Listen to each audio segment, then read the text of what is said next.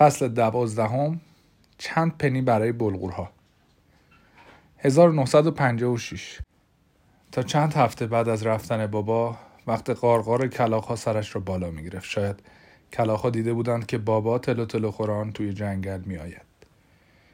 با هر صدای عجیب و غریب باد سرش را میچرخاند و برای آمدن کسی گوش تیز می کرد. هر کسی هم بود اهمیت نداشت. حتی آمدن سرزده مسئول دانش آموزان مدرسه گریز هم می توانست خوشحالش کند. اما بیشتر از همه برای پسر ماهیگیر چشم می گردان. چند باری توی این سالها از فاصله دور او را دیده بود اما از هفت سالگی با هم حرف نزده بودند. از همان وقتی که پسر راه خانه را از توی مرداب بهش نشان داده بود علاوه بر جامپین و چند تا از خانم های فروشنده پسرک تنها آدم این دنیا بود که کایا می شناختش. هر وقت توی آب راه ها می پلکید چشمهایش دنبال او بودند. یک روز صبح همینطور که به سمت خلیج علف های مردابی میراند قایقش را توی سجاف نیزارها دید. این بار تیت کلاه بیسبال دیگری به سر داشت و قدش هم بلندتر شده بود. اما از فاصله پنجاه متری هم کایا می توانست موهای فرفری بلوند را بشناسد. تا پسرک را دید خشکش زد و خزید توی علفها و فقط نگاهش کرد. لبهایش را می‌خورد و به این فکر می‌کرد که برود جلو و از او بپرسد که ماهی گرفته است یا نه. این کاری بود که بابا و بقیه توی مرداد وقتی به هم می‌رسیدند انجام می‌دادند. یه لغمه نون پیدا کردی واسه خوردن؟ اما کایا فقط خیره شد و هیچ حرکتی نکرد. درونش کشش زیادی برای رفتن داشت اما در همان حال هم پا پس می‌کشید و در نتیجه توی همین قسمت مرداب سردرگم مانده بود و نمی‌دانست چه کند. بالاخره رفت سمت خانه قلبش به قفسه سینه میکوبید هر بار که چشمش به پسرک میافتاد وضع همین بود و همانطور که به حواسیل ها غذا می‌داد فقط او را از دور تماشا می کرد. هنوز هم پر و صدف جمع می کرد. اما همانطور شنی و نمکی کنار پله های آجوری ولشان می کرد. همه چیز را در طول روز به تأخیر می انداخت. ظرفها را در سینک روی هم تلمبار کرده بود و با خودش می گفت چرا وقتی قرار است سر همیهایش دوباره گلی شوند بشویدشان. از خیلی وقت پیش سرهمی های خواهرها و برادرهای رفته را می پوشید. تیشرت هایش پر از سوراخ شده بودند و دیگر هیچ کفشی برای پوشیدن نداشت. یک روز عصر کایا پیراهن تابستانی گلگلی صورتی و سبز مامان را از روی آویز لباس برداشت. مامان این پیراهن را برای رفتن به کلیسا می پوشید. سالها روی این زیبایی و گلهای کوچک صورتیش دست کشیده بود. بابا فقط همین پیراهن را نسوزانده بود. جلوی پیراهن ساتن بود و یک لکه قهوه‌ای رنگ رو رفته زیر نوار شانه دیده می‌شد که شاید خون بود. اما آن لحظه این لکه هم مثل تمام خاطرات بد دیگر رنگ باخته بود. کایا سرش را توی پیراهن فرو برد و پیراهن افتاد روی بدن استخوانیش لبه پیراهن تا پنجه پایش می رسید و مناسبش نبود. پیراهن را از تنش درآورد و دوباره گذاشت روی آویز تا چند سال دیگر هم صبر کند. خجالت می‌کشید آن را کوتاه کند و وقت پیدا کردن صدف خوراکی بپوشدش. کایا چند روز بعد سوار بر قایق رفت به پوینت بیچ که انگار پیشبندی از شنهای سفید بود و در چند کیلومتری مغازه جامپین. زمان امواج و بادها این قسمت را به شکل نواری ممتد در کنار ساحل شکل داده بودند و به نسبت سواحل دیگر صدفهای بیشتری آنجا پیدا می شد و بعضی از صدفهای کمیاب را توی این ساحل پیدا می کرد. بعد از اینکه قایقش را در جنوب غربی ساحل و در یک جای امن گذاشت برای پیدا کردن صدف به سمت شمال رفت. یک دفعه صداهایی از دوردست جیغالود و پرهیجان توی هوا شناور شد. کایا فورا دوید آن طرف ساحل و به سمت جنگل رفت و پشت یک کاج 25 متری که از این سو به آن سو کشیده شده بود پنهان شد و زانوهایش را توی سرخصهای گرم سیری فرو برد. از پشت درخت به صف بچه ها نگاه کرد که به سمت پایین می آمدند و گاهی توی موجها بازی می کردند و قطره های امواج را توی هوا پخش می کردند. یکی از پسرها جلو می دوید و یکی دیگر توپ فوتبال را پرت می کرد. در برابر شنهای سفید شلوارک های پنبهی و رنگیشان مثل پرنده های رنگی بودند و حکایت از تغییر فصل داشتند. تابستان داشت از توی ساحل به طرف کایا می آمد. هرچقدر آن بچه ها نزدیکتر می شدند کایا بیشتر به درخت می چسبید و به آنها نگاه می کرد. پنج دختر و چهار پسر که کمی از او بزرگتر بودند شاید دوازده سالشان بود. کایا چیس انروز را شناخت که داشت برای پسرهای دیگر توپ پرت می کرد. آن پسرها همیشه با همدیگر بودند. دخترها دراز لاغر بلوند، مودوم اسبی صورت ککمکی، موکوتاه مشکی، همیشه مروارید به و گردگونه گوشتالو هم توی یک گروه کوچک سر جای خودشان ایستاده بودند. خیلی آرام راه می رفتند. پچ پچ می کردند و آرام می خندیدند. به گوش کایا صدایشان مثل صدای ناقوس بالا می رفت. هنوز سنی نداشت که بخواهد به پسرها توجه کند و چشمهایش روی ارتش دخترها ثابت مانده بود. با هم چنباتمه زده بودند تا یک خرچنگ را تماشا کنند که داشت تند توی شنها حرکت می کرد. می خندیدند و به شانه های هم تکه داده بودند تا اینکه با هم تالاپی افتادند روی زمین. کایا آنها را تماشا می کرد و لب پایینش را می جوید و فکر می کرد که بودن در میان آنها چه احساسی دارد. لذتی که داشتند می بردند رایحه بخارالود محوی داشت که در دل این آسمان گرفته هم می‌شد آن را دید مامان گفته بود که زنها بیش از مردها به همدیگر احتیاج دارند اما نگفته بود چطور باید وارد یکی از این گروه های زنانه شد باز هم بیشتر توی جنگل لغزید و آنها را از پشت سرخص های عظیم آنقدر نگاه کرد تا بچه ها دوباره از همان مسیر برگشتند و به نقطه های کوچکی روی شن بدل شدند. سپیددم زیر ابرهای خاکستری در تب و تاب بود و کایا به سمت اسکله جامپین می‌رفت. جامپین از توی مغازه کوچکش بیرون آمد و سرش را تکان داد.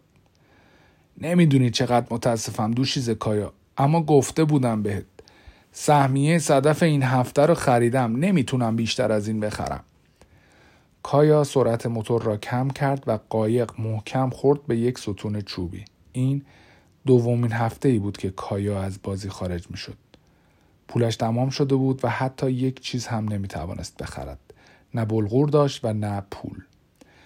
دوش زکایا تو باید راه دیگه ای هم واسه پول در آوردن پیدا کنی نمیشه همه توانت رو فقط واسه یه کار بذاری کایا وقتی به کلبه برگشت روی پله های آجوری نشست و به فکر فرو رفت و چیز دیگری به ذهنش رسید درست هشت ساعت ماهیگیری کرد. بعد 20 تا از ماهی ها را تمام شب گذاشت توی آب نمک. کله سحر همه را چید روی قفسه های دودخانه بابا که درست شکل و اندازه یک ساختمان فرعی بود. بعد توی پیت آتش درست کرد و مثل بابا ترکه ها را میان شعله ها جابجا کرد. دود آبی خاکستری خیز بلندی برداشت و تا زیر دودکش بالا رفت و از تمام ترک های روی دیوار هم گذشت. دود در تمام کلبه دمیده شده بود. روز بعد باز هم قایق را راند به سمت مغازه جامپین و توی قایق بی حرکت ایستاده و سطل ماهی ها را در دست گرفته بود. تمامش نمایش رقتانگیزی بود از سیم ماهی های کوچک و کپور که در چند ردیف جدا از هم افتاده بودند. جامپین شما ماهی دودی هم می‌خرین؟ من یکم دارم. خب گفته بودم که باید راه دیگه ای پیدا کنی. ببین بیا یه قراری بذاریم. من این ماهی ها رو به شرط فروش ازت می‌گیرم. اگه فروختمشون پول می‌گیری اگه نه که همینطوری بهت پسشون میدم قبوله؟ باشه ممنون جامپین آن روز عصر جامپین از راه خاکی منتهی به منطقه رنگین پوستنشین شهر رفت به طرف خانه. توی مسیر دسته ای از خانه های شیروانی و کلبه ها و چندتایی هم خانه درست حسابی روی لجنزارهای گلالود و مردابهای باطلاقی چنباتمه زده بودند. این خانه ها پراکنده در عمق جنگل و از دریا دور بودند. خبری از وزیدن نسیم نبود و اندازه ایالت جورجیا پشه داشت. بعد از اینکه حدود پنج کیلومتر رفت بوی دود خانه ها را حس کرد که در میان کاج ها شناور بودند و صدای حرف زدن نوه هایش را شنید. توی منطقه رنگین پوستنشین شهر هیچ جاده ای نبود و فقط چندتایی راه جنگلی بود که از میان درختان اینجا و آنجا به طرف محل زندگی خانواده های مختلفی باز شده بودند. خانه جامپین از آن خانه های درست و حسابی بود که او و پدرش آن را با الوارهای کاج ساخته بودند و دور حیات خاکیش را با چوب خام نرده کشیده بودند. میبل همسر بزرگندام جامپین همیشه حیات را برق میانداخت و درست مثل یک حیات کفپوشدار به آن می رسید. هیچ ماری نمی توانست دزدکی حتی از سیمتری پله ها رد شود و میبل با بیل نزند توی سرش. میبل از خانه آمد بیرون و با لبخند همیشگیش به استقبال جامپین رفت. جامپین سطل ماهی های کایا را به او داد. این چیه دیگه؟ ریختش جوریه که سگا هم بهش لب نمی‌زنن. همون دوشیزه جوون کایا دوباره اینها رو آورد. بعضی وقتا نمی‌تونه به موقع برای فروش صدف برسه. واسه همین رفته ماهی دودی درست کرده و ازم خواسته که واسهش بفروشم. خدایا باید برای این بچه کاری بکنیم. هیچ کسی ماهی ها رو نمی‌خره. می‌تونم بندازمشون توی تاز کباب. میشه به کلیسامون هم بگیم که یه کمی لباس واسش مهیا کنه. یه چیزای دیگه هم بیاره براش. بهش میگیم که بعضی از خانواده ها این لباس ها رو عوض ماهیا دادن. سایزش چنده؟ از من می‌پرسی آخه؟ نیقلیونه فقط می‌تونم بهت بگم که مثل یک میله پرچم باریک و لاغره. گمونم فردا کله سهر بیاد سمت مغازه بد جوری بی پوله. کایا بعد از اینکه صبحانش صدف در پوره ذرت را گرم کرد و خورد سوار بر قایق به طرف جامپین رفت تا ببیند پولی از فروش ماهی ها دستش را گرفته یا نه. در تمامی این سالها دیده بود که فقط خود جامپین یا مشتری ها توی مغازه هستند اما همینطور که آرام نزدیک می‌شد یک زن بزرگ سیاه پوست را دید که داشت اسکله را جوری جارو می‌زد که انگار کف آشپزخانه است. جامپین روی صندلیاش نشسته بود. خودش را کشیده بود عقب و به دیوار مغازه تکیه داده بود و به دفتر حساب و کتابش نگاه میانداخت. همین که کایا را دید از جا پرید و دست تکان داد. کایا خیلی آرام گفت صبح خیر و بعد خیلی استادانه قایق را به طرف اسکله برد. سلام علیکم دوشیز کایا. ببین کی رو آوردم برات که ببینی؟ زنم میبل. میبل رفت طرف جامپین و کنارش ایستاد و وقتی کایا پا گذاشت روی اسکله هر دو نزدیک شدند. میبل جلو آمد و دست کایا را گرفت و با مهربانی توی دستهایش نگه داشت و گفت خوشحالم که دیدمت دوشیز کایا. جامپین به هم گفته که تو چه دختر خوبی هستی و یکی از بهترین سیادهای صدفی. علا رقم که میبل باغچهش را خودش بیل می‌زد. تقریبا نیمی از هر روز را آشپزی می‌کرد و برای سفیدها تمیزکاری و رفوکاری انجام می‌داد دستهایش خیلی نرم بودند. کایا هم آن دستهای مخملی و قوی را توی دستش گرفت اما نمی‌دانست چه بگوید و همینطور ساکت ایستاد. خب دوشیز کایا ما یه خانواده پیدا کردیم که به جای ماهی دودیا یه کم لباس و خرت و پرت برات میفرستن. کایا سرش را تکان داد و انداخت پایین و رو به پاهایش لبخند زد. بعد پرسید بنزین واسه قایقم چی؟ میبل نگاهش را پرسشگرانه به طرف جامپین چرخاند. جامپین گفت خب امروز بهت یکم بنزین میدم چون می‌دونم بنزینت کمه اما هر وقت تونستی به جاش برام صدف بیار. میبل با صدای کلفتش گفت خدای بچه جان بیا به جزیات کاری نداشته باشیم. بذار ببینمت. باید سایزت رو بگیرم و بهشون بگم. بعد کایا را برد در مغازه کوچکشان. بذار همینجا بشینیم و به هم بگو چه لباس و خرت پرتایی لازم داری. بعد از اینکه درباره نیازهای کایا حرف زدند میبل نگاه کنجکاوانه به پاهای کایا انداخت که توی یک پاکت قهوه‌ای پیچیده شده بود و گفت خیلی خوب. فردا دوباره برگرد و خرت ها رو ببر. کایا گفت خیلی چیزا لازم دارم میبل. بعد صدایش را پایین تر آورد و گفت یه چیز دیگه هم هست. من این پاکت بذرهای قدیمی رو پیدا کردم اما از باغبانی چیزی سر در نمیارم. میبل خودش را به عقب خم کرد و از سینه فراخش خنده عمیقی کرد و گفت که اینطور خب من بلدم حسابی باغبونی کنم بعدش با جزئیات درخشانی هر مرحله از کار را انجام داد و آن وقت چند تا قوطی از روی قفسه برداشت و دانه های کدو، گوجه و کدو حلوایی را درآورد. دور هر کدام از آنها کاغذ پیچید و روی هر کاغذ شکل سبزیجات را نقاشی کرد. کایا نمی‌دانست که میبل این کار را به خاطر این می کند که خودش نمی‌تواند بنویسد یا اینکه می‌دانست که کایا بلد نیست بخواند. هرچه بود این کار برای هر دویشان خوب بود. بعد کایا از هر دویشان تشکر کرد و سوار قایقش شد. میبل گفت خوشحالم که بهت کمک کردم دوشیز کایا. حالا برو و فردا برگرد و چیز میزاتو بگیر و ببر.